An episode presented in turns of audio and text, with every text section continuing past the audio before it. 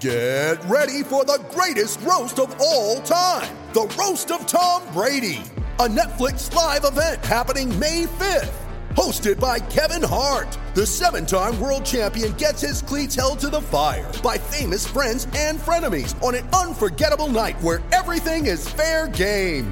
Tune in on May 5th at 5 p.m. Pacific time for The Roast of Tom Brady. Live only on Netflix. Welcome back to the latest Mountain West Connection podcast. You never knew this was take two because somebody doesn't hit the record button. Luckily, it was 5 seconds in, right, Matt? Luckily. So this is the football edition. We take, maybe 2 weeks off a year, if that. Or we pre-record a ton, which we'll probably do in May and June. You'll never know, but we're back here.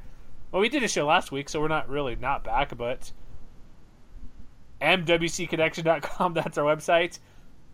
Thank you for everybody listening on Blog Talk Radio, iTunes, Stitcher. A lot more people listening. It could be because it's basketball, March Madness, but we'll take it overall because I know people still listen to our football show. But you ready for this, I guess? Are we going to talk about nonsense tonight? Or yeah, let's do that. That's what we're good at. We made a promise to the listeners that we'd all make it through the off season together. So this is what it's come to. Okay, I'm going to spring this on you real quick. Two things.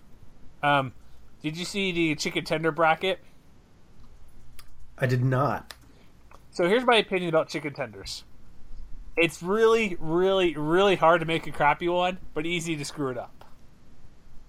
Yes, I would agree with that. Are you a chicken tender fan? Isn't everybody a chicken tender fan? That's my thought. Like, who isn't? So the only way, like, if it's hard, like too crispy, that's about it. So I'm just springing this on you. Do you have a? Here's one thing I noticed in the bracket real quick. Everybody loves Chick-fil-A, correct? Presumably, yes. Are you a Chick-fil-A fan? Because you hesitated. I mean, there's none really close by to where I live, but like if I'm in the neighborhood, then yeah, I'll pick some up. Okay, because I have some beefs about this bracket already. Okay. Just because Chick-fil-A technically doesn't have a tender. They have chicken nuggets. Is that too picky on my part? No, I mean, I think if you are defining a tender by definition is not a nugget. You know what I mean? A tender is like a chicken strip of some kind. Yeah, because this bracket from ATL Sports Nate, 2017 Chicken Tender Tournament. And so I see Chick-fil-A on there and McDonald's. Like, the only thing I really like at McDonald's, not even really like that, I may more tolerate than anything else, their chicken nuggets are solid, I think.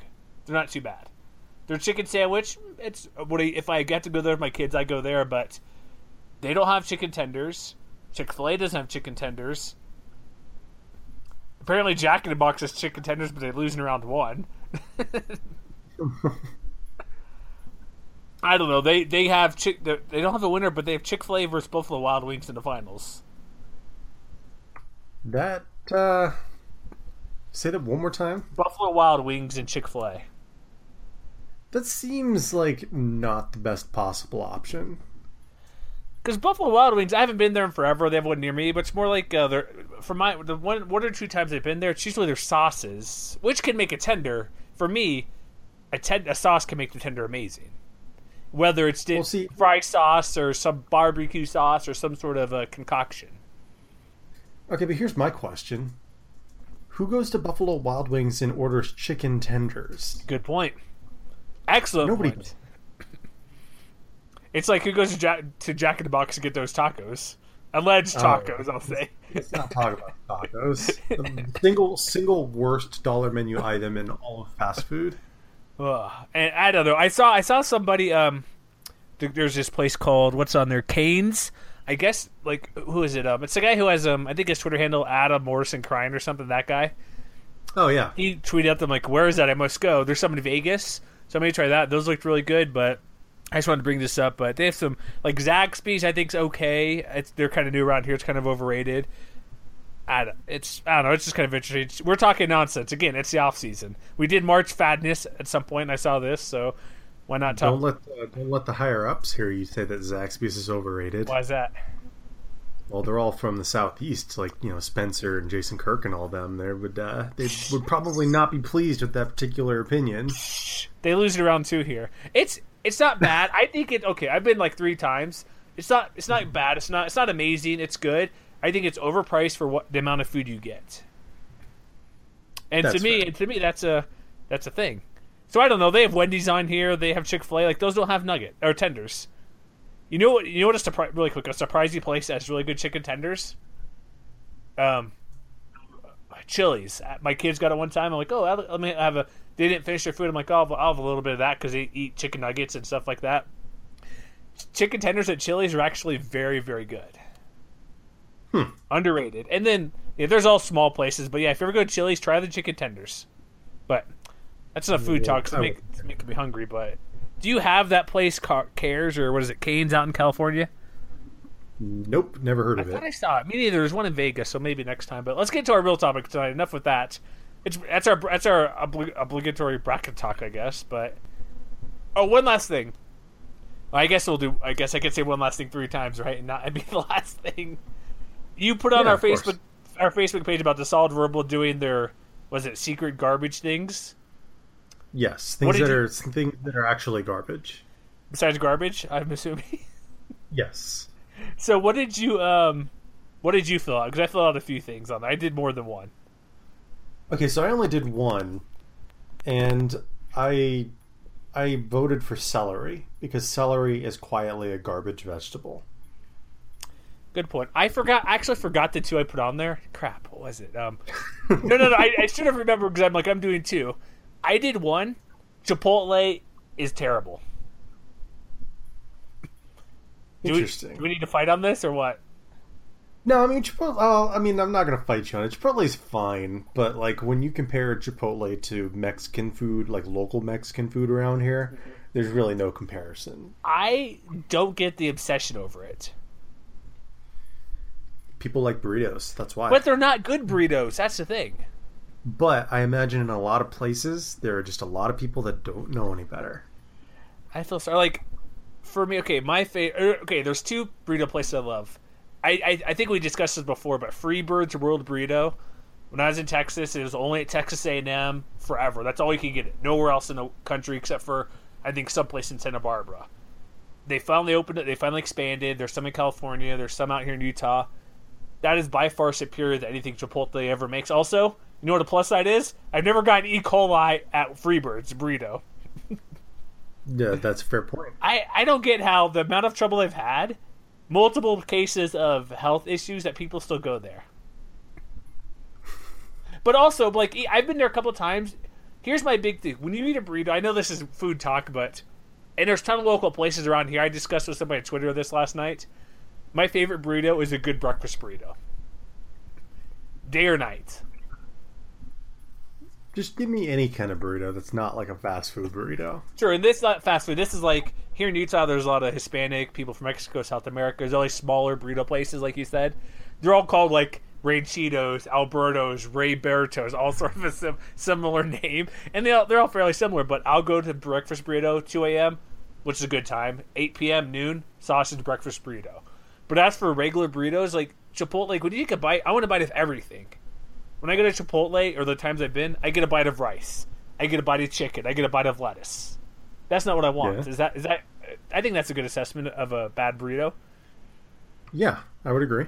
So let's move on. I just was wondering what your thought on Chipotle was. I figured it was probably not too high. No, not really. Also, I mentioned two places. Our good buddy Chris Andrus, I was at Disneyland a couple years ago. I'm like, do you need any good places to eat? Because I don't want McDonald's, I don't want IHOP, I don't want whatever. If you're ever, I know a lot of people go to Disneyland. There's this place, if you're on whatever the road is facing Disneyland, if you're facing the park and you go left, there's like a strip mall and there's a burrito place about a couple blocks down, just like kind of a strip mall center. Possibly the best burrito I've ever had. That cannot possibly be true because you've never been to the Mission in San Francisco. I'm just saying, hey, what I've had. I was in San Francisco that same year as well. I need to remember this next time. But it was like, we'll talk later about it. But I went there. He's like, go there. It's very good. I'm like, okay. I was debating getting a breakfast. I'm like, no, I'm going to get like just a carnitas or something like that burrito. I'm very amazing. It's where they make the shells fresh, all that stuff. But I said possibly the best I've been to. If I've never been to a place, I can't say it's good or not. I've been to Chipotle. It's not secretly. It is. I'll say it's secretly garbage. I'm wondering what else comes up. And I've been forgetful the past month. I don't know because of my surgery or whatever. I've been forgetting random things. I don't remember what my other one was. I remember your celery. I remember Chipotle. Maybe it's my heat from Chipotle. Oh, no, I know what it was. Chicago-style pizza. Ugh. What? Okay, now I'm going to have to fight you on that. Okay, to be fair, I've never had it in Chicago. Okay, well, then that's the problem. But I've been to... I had it in Baltimore. Okay, it could be I went to Pizzeria Uno and had it. Is that a terrible way to have it? You have to go to Chicago to have Chicago-style pizza. That's the only place that I've ever actually had it, and it is amazing. Isn't it basically a thick crust, and they just pour the toppings in there, and you kind of eat it like as it is in a bowl, kind of? More or less, yes. But it's not a slice of pizza, right? Not in the traditional sense, no. I've only had it once or twice, but I was not impressed with it. For people, these guys were from Chicago and everything. Oh, this is great. This is amazing. But it just didn't. I didn't like it. I probably need more. Because I'm looking on the Uno Pizzeria website now, and it looks good. Maybe it's a style I had, because it seemed like they just dumped sauce and put a few toppings, and that was it. Looking at the website, it looks really good. Like the toppings and how it's set up, it is a deep dish pizza, and I do like that. But they made it seem like it's more of a kind of a here's the toppings in a bowl cooked, just kind of eat it, and you have a crust and use a knife and a fork. They must have been doing it. That must be okay. So I will have to try that again. But holy crap, should I do this? I'm just going crazy on the website. There's a oh, never mind. I misread that. I thought it said a 43-inch pizza. It says ship the original 43 pizza. Maybe should I do that? Should I try ship a pizza? Because I'm going to ship Eli pizza. Did you listen to our basketball show at all? You could say not. Okay, you could say no. We do have an NCAA tournament preview show, which may be dated by this point, but me and him joked about Nick Duncan coming to Salt Lake City, and there's this place called the Pie Pizzeria. There's only a couple in Salt Lake, so if you're ever in town, definitely check it out. I was looking around because we joke because there's a pizza that's a 23-inch pizza, and you see photos all the time on Facebook or Instagram. They can't bring the pizza in their house because it's too wide. Because they'll get a giant pizza for a party, and they can't bring it in. I guess you could flash fry pizza or flash freeze a pizza and mail it to you, send it to you. So maybe I should have the original 43 deep dish pizza shipped to me. Maybe. I think we're done food talk. Is it time for football? Because it's been 12 minutes. Yeah, let's do that. Let's not keep the people waiting any longer. Let's do this. On to football talk. Very soothing. It keeps playing. I'm going to purchase this program so I can add sound clips and fun stuff like that during the show. So nice. We're going to upgrade the production. And because of that, we may mention Bomba Socks again and maybe something else down the road. So help us out if that's the case. So football, here's our off-season topic. You can, if you're listening to this in May or July or even next year, it's pretty relevant. Here's the first topic. I saw this from Mark Ziegler from the San Diego Union Tribune, normally who I don't really care for all that much. But Craig Thompson talked during the Mountain West Conference tournament about start times, kick times. Basically, his beef was the basketball tournament in Vegas, the second semifinal, didn't start until almost 10 p.m. Pacific time. It was supposed to start at 9:30. And obviously, if you're on the East Coast, that's 1 a.m., super late to watch these games. It's on CBS Sports Network, but whatever, that's okay. Turnaround time, 3 p.m. Pacific the next day to be on over-the-air CBS. Clearly not ideal. Mm-hmm. Because what is that, 18 hours at most? Yeah, I mean, it's not great. And I get you want to be on CBS, your game's at a pretty good time. Because Atlantic 10 gets on there, Missouri Valley, and so he... Here, I think it's being overblown a little bit because I think it's more loosely based on him saying, we're going to cut the cord. I'm like, he may have mentioned that, but I don't think he really did mention that. Because if you read exactly, like here's some quotes from the article. We wrote something to our guy, Sean Mitchell, put some up as well. But here's what Thompson said. Like, they hear it from fans, obviously, when they have those 8:15 or 7:15 Pacific kickoff, 7:30. It's like, I have a 6 a.m. meeting. Or if you're in the Mountain Time Zone, 8 o'clock, same thing. Is it worth having that late of a kick? But you're getting $1 million per school. But he doesn't really say, like, we're going to... He basically said we need to look at possibly alternatives. But I don't know if that means... Like, did you interpret it that way, that they want to... Because the title was from the Tribune, was Mountain West considers cutting the cord. The TV cord. I don't know if that was how I really looked at that. Did you? I mean, it's kind of hard not to look at it that way, isn't it? Because we already know that they've already taken steps in that direction. You know, we, of course, remember how they had, 7 or 8 games on Twitter last year? Yeah, as part of the Campus Insider thing, though. Yeah, and they were the first conference to really dip their toes into that particular water. And, you know, they were the first conference to... you know, be in on the first all digital, bowl game, the Arizona Bowl. Well, and even go back even distant past, first ever conference wide network. Yeah. You're welcome, Big Ten. So, I mean, they've shown a willingness to go down this road before.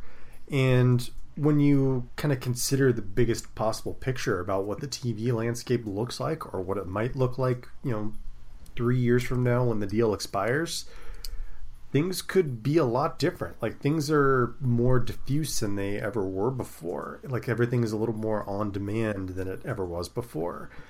And when you're trying to look out for your own fan bases, and when you're trying to maximize exposure, this is a new avenue that wasn't really present, even as little as 5 years ago?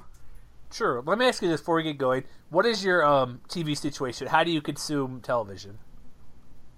Okay, so first and foremost, I don't have a cable box. Most of what I watch is a combination of Amazon Prime, Netflix, and Hulu. And then I can stream certain things over Google Casts, FX and stuff like that. Mm-hmm. But for the most part, it's all digital. So I assume you go through your... okay, let me be more specific. Because I think I know what you have or what you're going with. Do you have somebody else's login to watch those things? Yes. Okay. For some of those things, yes. Some of them, no. Okay. So you go through you mentioned before. You go through internet where you can watch certain stuff, right? Yes. Live stuff. And then for sports stuff, obviously for college football, it's very easy to just stream from ESPN3 because it's outside of the ESPN network. Yeah. Of channels, but then. As a baseball fan myself, I also invest in MLB TV every year as well. Which you found out, student discount, good for you. Yes, I did. So you watched it? Okay, so because you can buy that by itself, you don't have to have any pay TV, right? Yes, you can. Okay, so I guess that's similar to NBA TV because you can buy per game. So you go that route. Yeah. There's a lot of people who go that route, which is...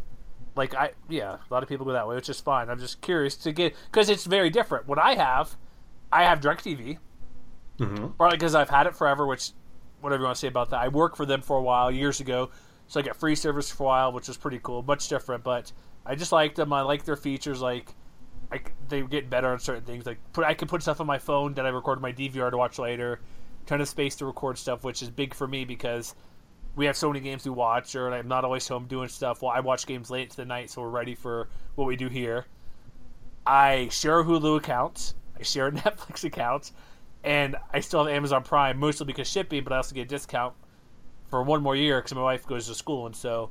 or she did. She has it for one more year or something for discount. So I have basically everything, which is probably too expensive. But there's a million ways to watch these things.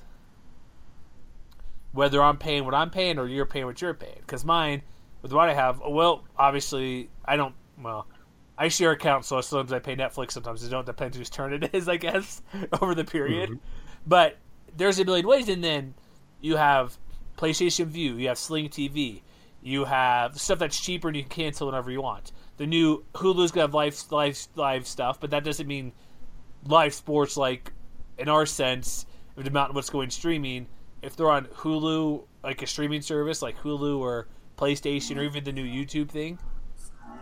Oh, hold on a second. Stupid auto. I had that too as well moments ago. It's okay. But you know what I mean? Sorry. It's okay. No, we're not professional, folks. It's okay. But what I'm getting at, not too much, but what I'm getting at is even though streaming services, you still have to be part of a channel essentially, right? Because you're not getting Campus Insiders if you have PlayStation View. Or whatever, or if you have a Sling TV. But you do get it if you subscribe to the internet, do you not? Yes, I'm just saying. I'm giving all the options out there. That's all I'm saying. Yeah, yeah. And so there's those things. Like, I think the YouTube one looks pretty promising because for me, they have like a limited DVR access when that comes out, or cloud storage, which is for me, it's amazing. They have every channel except for Turner stuff at the moment. You can even get freaking Longhorn Network on that thing when it comes out. They're not that expensive, so there's ways. But what he says specifically, like they're looking at any option. What is exactly what he says here? Shoot, I just had it. Tipping points here. Blah, blah, blah. Yeah. Drastically different directions. He says, I've used that word, the word strongly, the alternative. And so two things I have, access and money. Are they going to get as much money if they're on just, say, Amazon Prime only for every single game? That, I think, is an unknowable question at this point. Because we know that those streaming networks, whether it's Amazon or, you know, Netflix or Hulu, which are, you know, more or less the big three, right? Mm-hmm. We know that they shell out lots of money for ventures that they want to undertake. Like when they, you know, make movies on Netflix these days, like they're already making $100 million movies on Netflix, or like $100 million series on Netflix. Like Will Smith is having a movie on Netflix. That tells you what it is. Yeah, like, you know, have you seen that series about Queen Elizabeth, The Crown? I heard it's very good. You have what's his name? John Lithgow's in it, right? No, that is a $100 million series. There's so big like stuff. Yeah. Look at like House of Cards, Kevin Spacey. Yeah. So we know that these ventures are, you know, if they find it worthwhile, they're going to be willing to throw money on it. The question remains, though, is like how good of a product is the Mountain West going to be 3 years from now? Because, I mean, there's really no way that they're ever going to be as popular as a Power 5 network, right? So they're never going to be making as much as, you know, for example, the SEC teams make on the SEC network. Or, you know, for all of its kind of fits and starts, the Pac-12 network, I believe, still makes money for each of its members. Not as much, but I think down the road they're most suited to do something like this. So my question would be, like, what do you think the number is that would make this kind of venture viable for both parties, for both the broadcast more and than the team conference? I would say more at minimum what you're getting now, minimum, plus inflation. So that's, again, 1.2, 1.3 million per year. And this is only the CBS deal. Then the ESPN deal is a little bit more. But, like, you're basically getting about, unless you're Boise or that bonus structure tier they have, at most, like, 3 million a year, if that. And so I almost wonder if, you know, if one of these networks, you know, ponies up for this kind of thing, I wonder if they would put up enough money to make that kind of, you know, sweetheart deal that Boise got for sticking around to make it worthwhile. You know, like, just to be able to give everybody more money, like, you know, the rising tide that lifts all the boats. Mm-hmm. And, you know, maybe they won't be getting more money than the rest of the teams in the conference, but they will still be getting more money, period. Yeah, that's a good point, too. Like, I know this isn't comparing exactly the best thing, but Twitter paid $10 million, $1 million per game for their NFL package. And that was despite others bidding $15 million for the same game for streaming. Mm-hmm. And so, I don't, obviously the Mountain West is not going to get that, but a couple things. There's a football's crowd. I mean, you can see almost every game. CUSA is on BN Sports. They've had issues, obviously. The American Sports Network's going under, which means there can be fewer Sunbelt games, fewer random ACC games, because they're kind of changing what they're doing. That's like one of your local channels, you can find that. Or WAC basketball, stuff like that, but couple things with them, like Twitter's free, that's the thing. Amazon Prime's not free. You have to pay for that. Yeah. If it's on, I don't see Hulu getting into their own specific sports channels at all, really. But YouTube, I don't know. There's always possibilities, but for what we know now, Netflix is basically saying no to live stuff because it's hard to do live stuff and do it well. Like, who's going, like I said, production costs, like, there are schools like, I think the MAC is, stick with the Mountain West, they have the Mountain West Network. There's a reason, was it 2 years ago, Utah State's home opener was shown on the construction can because they didn't have the right equipment to stream these games. So there's that cost. Who's going to produce the games? Is it going to be school-run stuff like it is for Mountain West baseball or Mountain West basketball games or softball? Is it going to be that, or is it going to be some company like 120 Sports or Campus Insider do all that? You know what I mean? Like, see, there's a lot of cost for that too. See, to me, it's kind of strange that, you know, Netflix, for as like monolithic as it is in the streaming game these days, would be reluctant to kind of jump into this frontier, just because when you consider all of the other things that they are either making or like planning to make it someday. Like, have you heard the thing where they, apparently they are trying to figure out some kind of like choose your own adventure television? I have not. I've seen something about VR on Netflix recently. Yeah, and I mean, that's the kind of thing that, didn't they do something like that for the national championship game? NBA, they have. I have a VR because I got a Samsung 7. Watching NBA on virtual reality is amazing. So there's stuff like that you could maybe mix in and things, but I think you can do basketball in VR, because I watch NBA. It's just, you're just right there on the court. It's amazing to watch. It's like, I forget what game I was watching, but I think it was a regional broadcast or something. But VR is could be a big deal. I don't think football, whatever. I think basketball, and maybe even baseball a little bit more. But basketball is the best sport I've seen in VR. Maybe hockey too could be, but obviously that's not within the realm of what we're broadcasting. But that's a possibility. But you're right, Netflix is putting so much money. Like, there's that movie from Idris Elba. Whatever you think of Adam Sandler, he's still pretty popular, has half dozen movies come to Netflix. And I mean, I don't think that for a platform like either Netflix or Hulu that, you know, you talk about how you would have to pay for these platforms to be able to access it. But I think that there was probably enough of a member base anyway, and it's not as though those services are expensive. You know True. What I mean? Like, there's still a barrier to get into it. That's obviously, there's a barrier of some sort.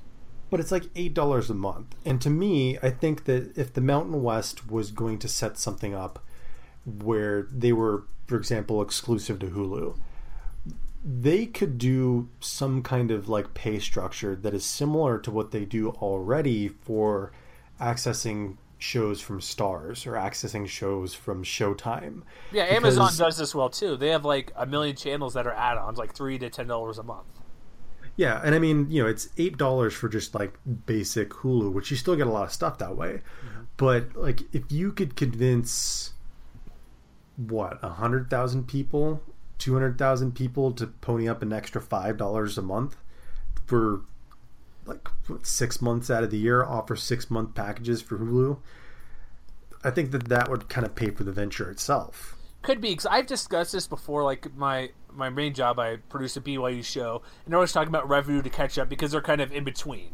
They make a good amount more money than any non-power school at the moment, but still lag very, very, very far behind even the lowest Pac-12 of 23. They get about 8 to 10 million. Very good, but still not in that neighborhood. We were discussing that because their BYU TV is a non-profit, so even though if they air games on there, they don't get money from that.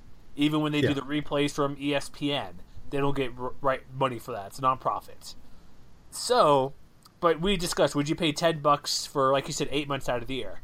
If you're, let's just do the math here. Let's say there's 100,000 people. Do you think that's, is that a realistic number, you think? I mean, that's probably low, if we're being honest. I was just throwing a number out there. So if you do from September to March, or let's just say February, how many months was it? 6 months? 7 months? Yes.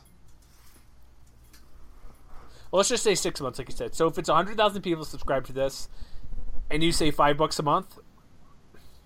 Let's say it's an extra $5 a month, yeah. Okay, that's $500,000 per month for half a year. And that's, how many zeros is that? Is that $3 million a year? $3 million per 6 months, about? Yeah. That's... But I mean, but like, I don't know off the top of my head what like the Hulu customer base is. But I'm imagining that like 100,000 is probably, right now it says as of 2016, they have 12 million subscribers. Hulu does. So when we're talking about 100,000, that's like what, 1% of Hulu? Sure, but how many people subscribe to HBO on, or like Showtime on Hulu? How many people subscribe to HBO from Amazon Prime? That's where I think you want to come into it. Looking, I don't know. Yeah, I know as well, because Amazon Prime has like UFC channels. They have a comedy channel, or maybe even the more specific one. Have you heard? Do you know what CISO is? I've heard of it, yeah. It's a streaming thing done by NBC Universal. It's only $3 a month. I may actually give it a try to give it out. It's like basically comedy stuff. They have stand-up specials. They have some series on there. Some look kind of funny, so I may give it a try. They have like $3.99 a month. There's like Monty Python stuff. There's all sorts of stuff on there that looks what I kind of watch. And so this it's $4 a month. So would you? I assume you would put that out, but would the regular person who watches only? I mean, are you assuming every game is on there as well? Like every football and basketball game would be streamed some way? In my assumption, I would say yes. That's a tough sell, though. Wouldn't that be? Well, that's what I'm saying. It would be one of those optional things. If they I'm trying to think of how this would work. Like if they raise like the overall rate by $1 to its 12 million subscribers, and then offer this for like an additional $5 or $10 every month. Like what you're doing is what, paying $60 for an entire season's worth of Mountain West games, right? Sure, because that's a good point too. Because like that's the big deal with these services. Oh, I can't stream my games, or I'm paying $80 a month for like me. I'm paying about $100 a month for everything, which better than what I paid before in the past. But PlayStation Vue, Sling, $20 to $60 in that range, depending what you're getting. If you add on like Showtime, HBO, and stuff like that. So I think if they do this, my inkling would be it had to be a combo like CUSA, Mountain West, maybe the Pac-12 puts a couple games or ACC or something. You know what I mean? Something like that where there's still other games on there, not just the Mountain West, but then the price has to go up to get everybody enough money. But if you're going exclusively, I think the money's there, but are people going to pay? I know you could do advertising as well because that'd still be built in most likely. And that would bring in more revenue because if you think like what ESPN does, I know they've dropped subscribers. They're still making, before they spend any money out, close to, I think they're at 88 million subscribers. They're at $7 a month per person. That's what 9 times 7, over half a billion, $600 million a month before they do anything, before advertising. It's pretty good. But so that's my point. I think it could be done, but I don't think a full season. They'd have to dip it in. They wouldn't go all out and do it because what's the benefit? Say the money's the same. Are you going to put every game at 12 local time going up against all these other games? Because late at night, there's only so many games on. But then again, if a 8 p.m. Boise State, San Diego State game draws 10 million people somehow, the Mountain West isn't getting more money for that. ESPN or CBS is. Because there could be zero people or 10 million people watching. Their money's the same with a TV network. I mean, I still think that you could stagger it with, maybe 1 or 2 7 p.m. kickoffs per week as opposed to like 3 or 4. You know what I mean? Yeah. And I mean, I think that, you could probably still stagger where maybe you do have a couple of more noontime games per week. And think about what that would do for attendance figures at some of the places in the Mountain West. Like, and that's part of it as well. And if you go back to like last year, San Jose State drew, just over 15,000 fans, and UNLV drew like just over 18,000. Nevada, New Mexico, and Utah State were all just under 20,000. Mm-hmm. If they were kicking off at like noon or 1 o'clock as opposed to 7 o'clock, would that do anything for the attendance numbers, do you think? Because I kind of think that it would, because with the pace of play in college football these days, I can only speak from my own experience being at Bulldog Stadium last year, but a 7 p.m. kickoff means that I wasn't getting home until like 11 p.m. And if you're looking to try and create an environment that's, more friendly to your customer base, like obviously it's an enterprise that wants to be family friendly. And parents don't want to be dragging their kids home at like 11 o'clock or midnight or however long it actually takes them to get home. Yeah, and if you're in my time zone, Thursday night, 8:30 kickoff locally. It's like, yeah, exactly. When I work these games, like I do enough at BYU. They have the same situation. People don't like these 8:30 p.m. local kickoffs, especially the beat writers have a deadline to get something in for the paper. But I wouldn't get home. Yeah, I live 25 minutes from the stadium, but game scheduled 8:15 on Saturday or even Thursday. Let's just go Saturday. It's always pushed back at least 20 minutes. You're not starting closer till 9 o'clock almost, 8:40. Your game's not over till after midnight sometimes, or right around midnight. You go to the interviews, I go do some work, I do other stuff. I'm not home till after 2 in the morning. And that doesn't even account for Hawaii, of all places, you know what I mean? Yeah. I mean, I know that there's really only so much you can do about that particular situation, but at least, you know, maybe they could kick off a little bit sooner sometimes too. So that way, you know, maybe someone on the East Coast, like, you know, like a Spencer Hall wouldn't have to be up till 3 in the morning watching Hawaii football out East or something like that. Because I think their games are, 6 local, that's at midnight Eastern. So they, for themselves, that's good locally, but if they want people... But then they have their own TV deal, so they're special, which, okay, it is what it is, but they could have a 3 p.m. kickoff and still have a decent window for everybody in the country to watch. You know what I mean? Like a 7 o'clock for me, 6 for you, something like that. And maybe it could be a little more consumer-friendly, because when you consider putting it on this kind of platform... You know, maybe you could make those games readily accessible at a later date, like kind of like, you know, the NFL does with, what is it, what do they call it, the Game Pass or something like that? Oh, yeah, you could watch them in like, yes, 60-minute games. It eliminates all the commercials. So, you know, maybe that's another option for people who, you know, for one reason or another can't stay up to watch a Hawaii game. That would be great for me because... Like, when I'm watching these games, like, I readily admit when we do our in-season podcast, me and Chris did it, you probably as well, there's 3 games going on at the same time. I can't watch those games. And I don't always want to go back and be up super late or even the next day fast forward to watch these games. Like, it's not, honestly, sometimes it's not worth it for us to do that. You know what I mean? Like, we have better things to do. Yes. And sometimes if I know the outcome, for me, I may not watch. I'm like, it's kind of, for me, if I know the outcome, I'm not more inclined to watch. I may, for a few things here and there, like if it's a big comeback or something like that, see what happened. But that would be a huge draw for me, like, because the NFL, when almost any sporting event I watch, I rarely watch it exactly when it starts. Sometimes I do, sometimes I don't. Like for the NFL, it's a little more perfect for me because I watch the Dallas Cowboys. Nobody runs the hurry up in offense very well, and in my DVR, I let it run for, even if I let the whole game go through, I could watch the game in an hour because almost just over an hour, but because the 30-second skip button works perfect for NFL. There's no hurry up. They have more of a play clock. So I can go through. It's basically what they do for these when they do the cut-ups. I can just do 30 seconds, play, and go. Unless they do hurry up. So that's what I do. But that would be perfect if you could just do... Because half the time, I don't pay attention to what commentators say. If I fast forward 30 seconds, I know football enough. I don't care what Troy Aikman or Joe Buck are saying about the Cowboys and Packers. I'll just fast forward and go. I was going to say, and consider this too. Maybe the Mountain West could set up something too where they have kind of a package deal with the cellular company, kind of like what T-Mobile is doing with MLB TV. Or Verizon and NFL. Well, no, that's different. Because T-Mobile – sorry, go finish your thought. I know what you're going to say, but go ahead. Yeah, I mean, like I said, for anybody who doesn't know, like, you know, NFL Mobile obviously has a deal with Verizon where anybody who wants to stream games or – I believe the Red Zone channel is in there too. I think, but it doesn't count against your data. And MLB is doing something similar with T-Mobile, where anybody who wants to purchase MLB TV will not have the streaming that they do. The data, it won't count against their account. I thought it was also free if you signed up with T-Mobile. Or maybe it is. I forget exactly the details. But they have like the zero rating thing, where like I have that with AT&T. I have AT&T for my phone and DirecTV.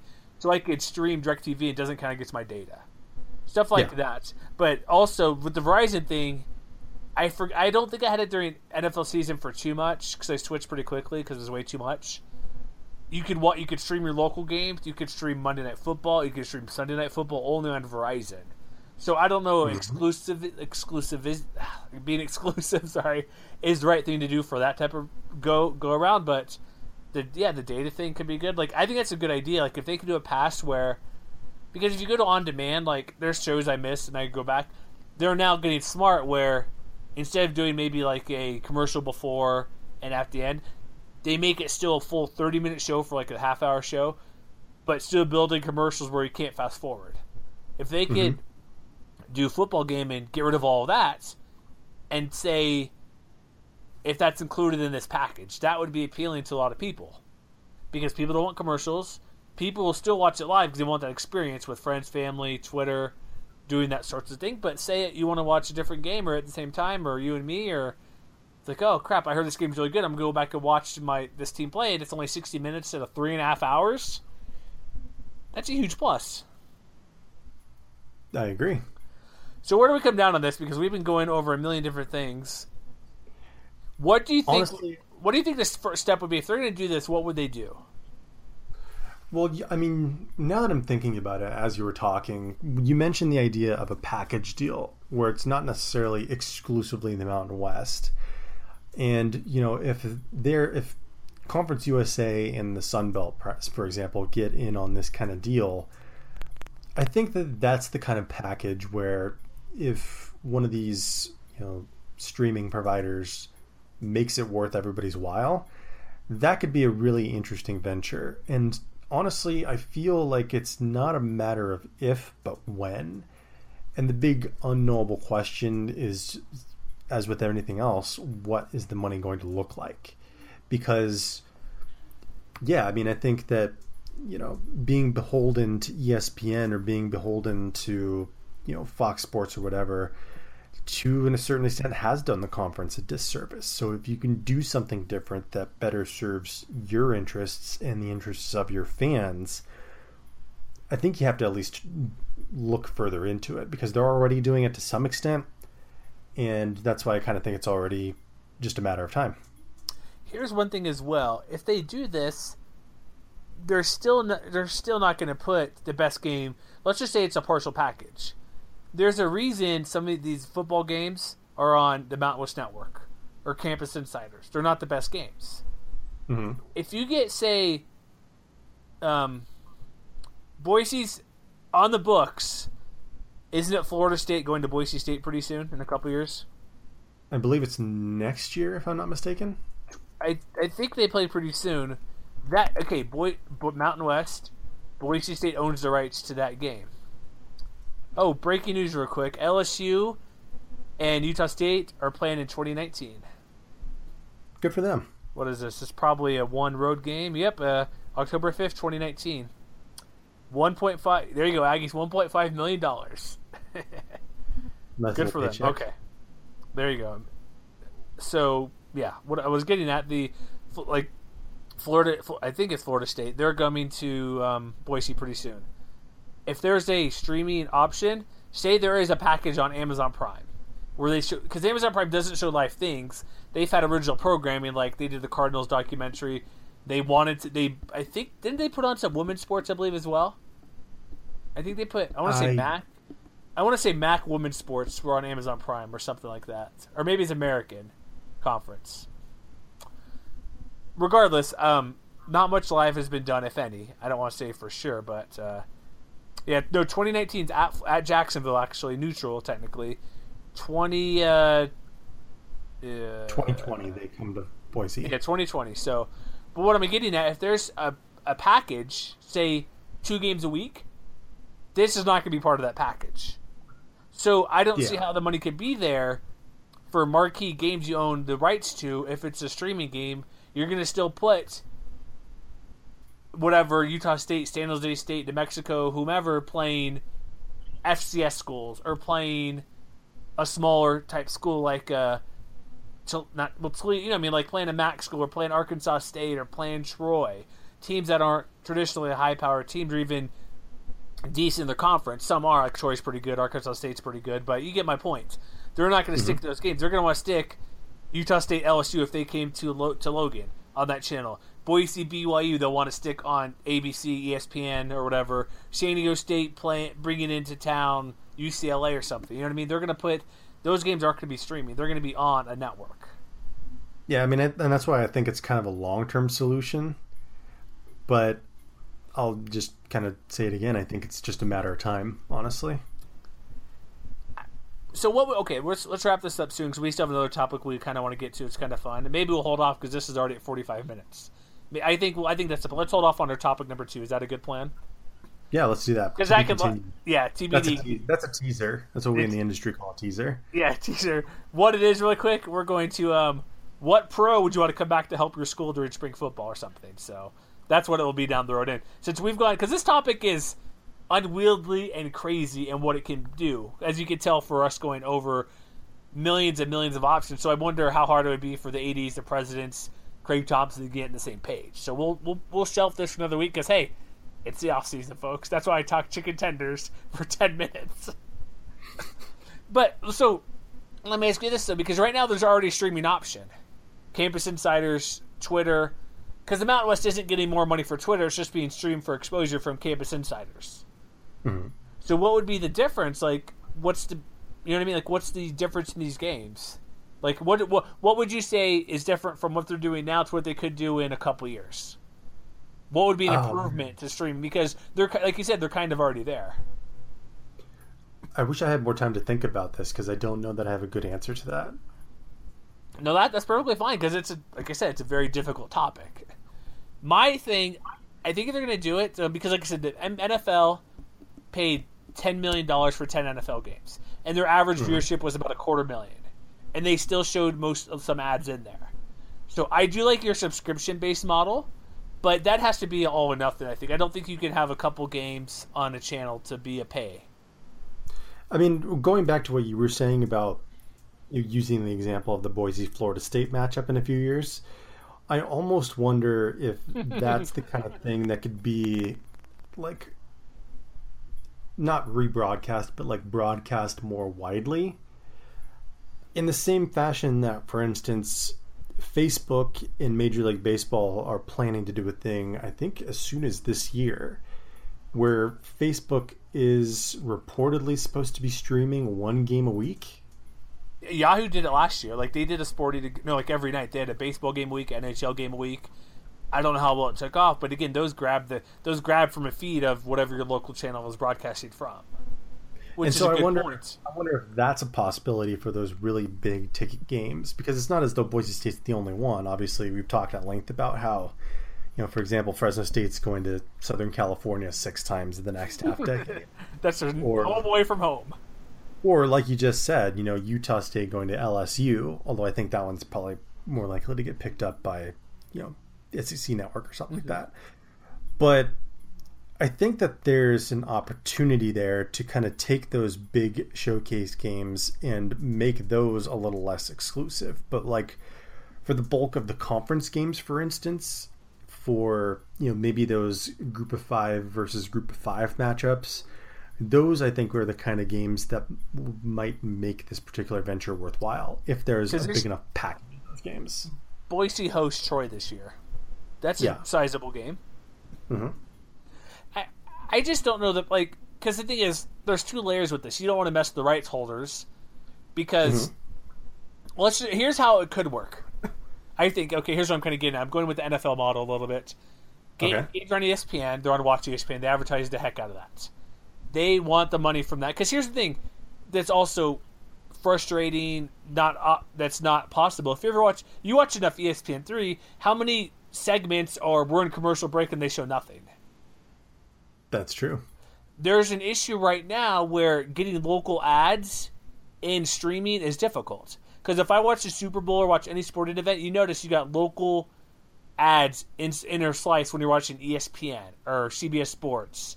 Or big sporting events on your local channel, like the NBA Finals, or they're on ESPN. But you know what I mean. Like when you're watching big whatever, you get the point. There's always local ads put in with national on any paid channel you're out there. And even right now, ESPN3, where Watch ESPN is very popular. They're actually counting streaming numbers. They're still not fulfilling all the ads in there. So there's still a ton of growth to get that to go. I don't know how much you'll pay to watch. A 30-second spot will be for your local Fresno bank. When they're playing Fresno, San Diego State, when you're in your town or any Mountain West game and you're watching, because I'm kind of talking a lot here, but when you're in Fresno and you're watching the game or any city, it doesn't matter if it's your team or not, you'll see local ads. But like the one reason that I haven't even brought up Zombie Mountain yet, but I'm kind of going to go back to the Mountain Channel with because I thought that was pretty clever. One of the reasons the Mountain went away. Partly programming, losing expansion teams, but most of the ads, the biggest populace was in Utah. BYU and Utah were the 2 most popular teams for the most part in the conference. A lot of the ads came from locally in Utah. That pays the bills. How much money is it going to be if you're watching, like you're in Fresno, you're watching streaming Mountain West football, San Diego State versus UNLV.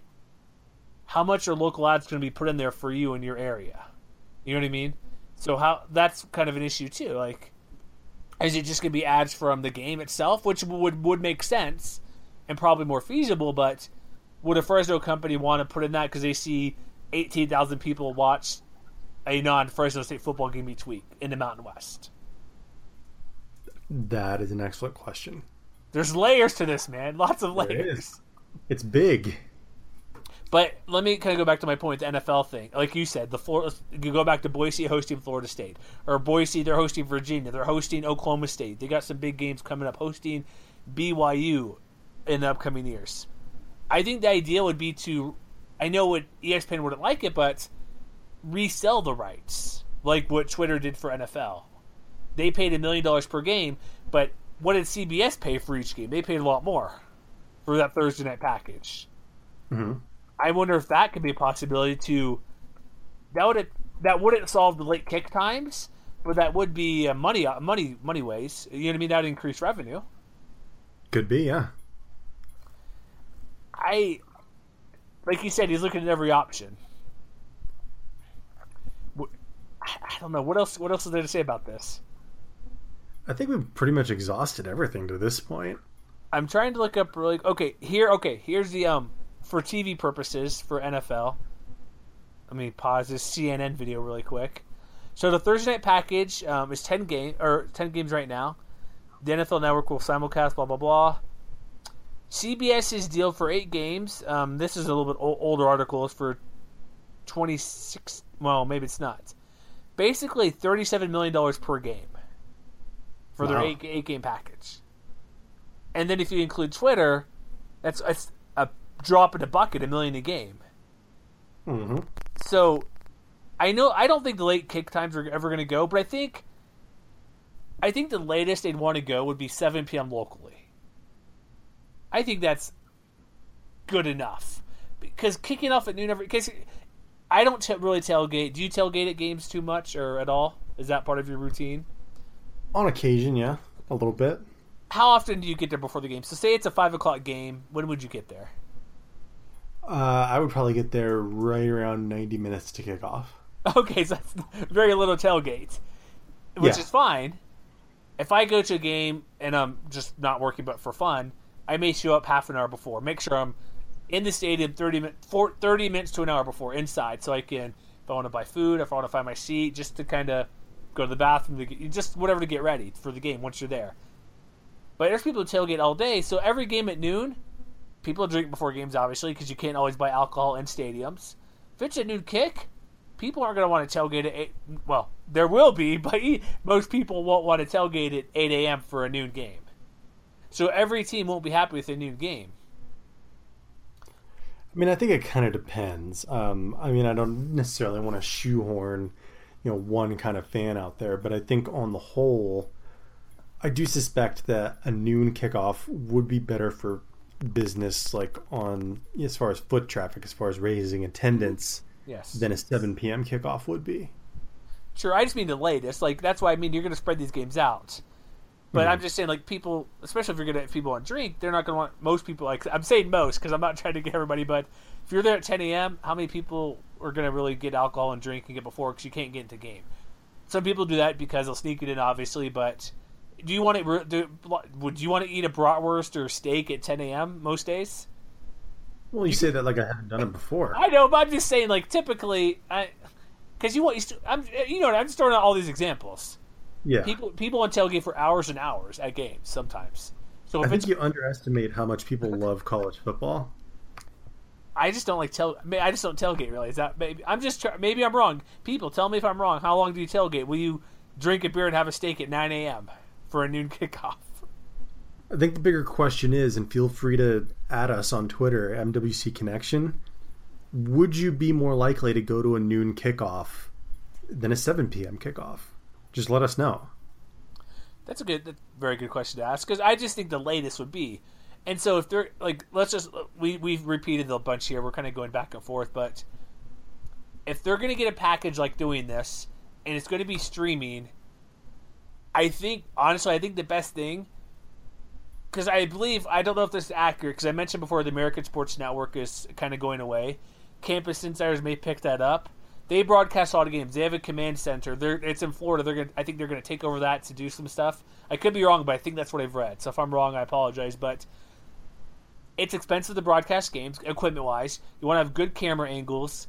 I think ideally, if they're going to go more streaming, going with something like Campus Insiders is the way to go, because they're already established for the most pretty well. Yeah, I guess that's fair. But I mean, I don't want to start from scratch. That's very difficult, because that CISO thing I mentioned to you, it's been around for just over a year. Not many people have heard of it. Nobody knows what it is. The growth rate could be great 10 years down the road. Not that this need, like, it's going to be a long burn anyways, but if you want to get something going reasonably quickly, go with a name people are at least somewhat familiar with. Well, I mean, let me ask you this, though. Counterpoint. How many people are more familiar with Hulu than they are with Campus Insiders? Hulu by far. That's exactly my point. I get your point, but I mean, but they're not doing live things yet. That's my point. People will find their way to the content, no matter where it is. That's all I'm saying. Okay, let me sandwich this together, because here's you good point. Hulu's gonna do. I signed up for beta for just to see how it is. Sling TV, or let me go to Sling TV because I already have it. If you have Sling TV, you can access ESPN3 through Sling. On DirecTV, they have a new thing. I can access ESPN3 app through my DirecTV box. I think Comcast Xfinity has the same thing. Campus Insight, this is probably the best option. I just got it right now. Craig Thompson, you better be listening to me, because I think this is the actual best deal. For some, at least to start off, Campus Insiders, or whoever they're with, put those games, bundle it with an app on DirecTV, bundle it with Hulu for a channel. Make it its own channel, essentially, on these networks. On Sling, on the new PlayStation View, on YouTube. I'm just using Campus Insiders because they're there. Do it on Twitter as well. Maybe you can charge a few extra bucks on Twitter or something like that. But I think that would be the best of both worlds. You're still streaming, but it's also technically a channel on any service you have. There you go. I know there's carriage fees and rights. I don't know what ESPN paid to get their app on DirecTV or whatever, but you want ease to find the channel, even though to find the ESPN3 app on DirecTV is not super easy. I figured out if you have DirecTV, you'll understand here. If you're on a sports channel, if you push the red button, you can get scores that pop up. But if you push it twice or something, every ESPN3 thing comes up. So if it's on any other ESPN channel, or if it's on streaming or even other videos, you can just click and you can go and watch it. I think if they're going to go streaming only, or at least partially, that's the way to go. Get Campus Insider on it as an option, because you'd have to pay to have TV. Like, for you don't have traditional pay TV at all, really. You don't pay for Xfinity or Cox or whatever in your area, your dish network. But you can still access it through campusinsiders.com. Yeah. Or whatever, Twitter. I think that would be the best move to do. If you're having streaming games, allow it to be accessible. I know you can Chromecast, Apple TV, those are on. You can get Campus Insiders on Roku, Apple TV, but if you bundle it with a package, yeah, it may cost an extra 50 cents or $1 a month, and that's where more money could be made for the Mountain West as well. I don't know what I haven't heard or seen what Campus Insider pays the Mountain West for these games. Probably next to nothing. Yeah, I have no idea. But do you think that's the best option? I have no idea. But I mean, okay, do you like that option? Because I think that's a pretty good option. I do like that option, yeah. Okay. But as for streaming only, if they go to Amazon, whatever, because I've heard, like, in the past, Comcast is trying to get their basically Netflix channel within their. So if I'm on channel 10, 12, 15, 200, I could fall on a Netflix channel, then search their catalog. Mm-hmm. So I think that's a pretty good deal. I know I went on a big rant at the end, but I think if they're going to go streaming, that's an option. But if you're going to do it, make it easy. And you got to hold back a game or two. It's good because Longhorn Network did this. Here's the best example. Years ago, ESPN2 was it's been around for a while, but there's a point where not many people had ESPN2.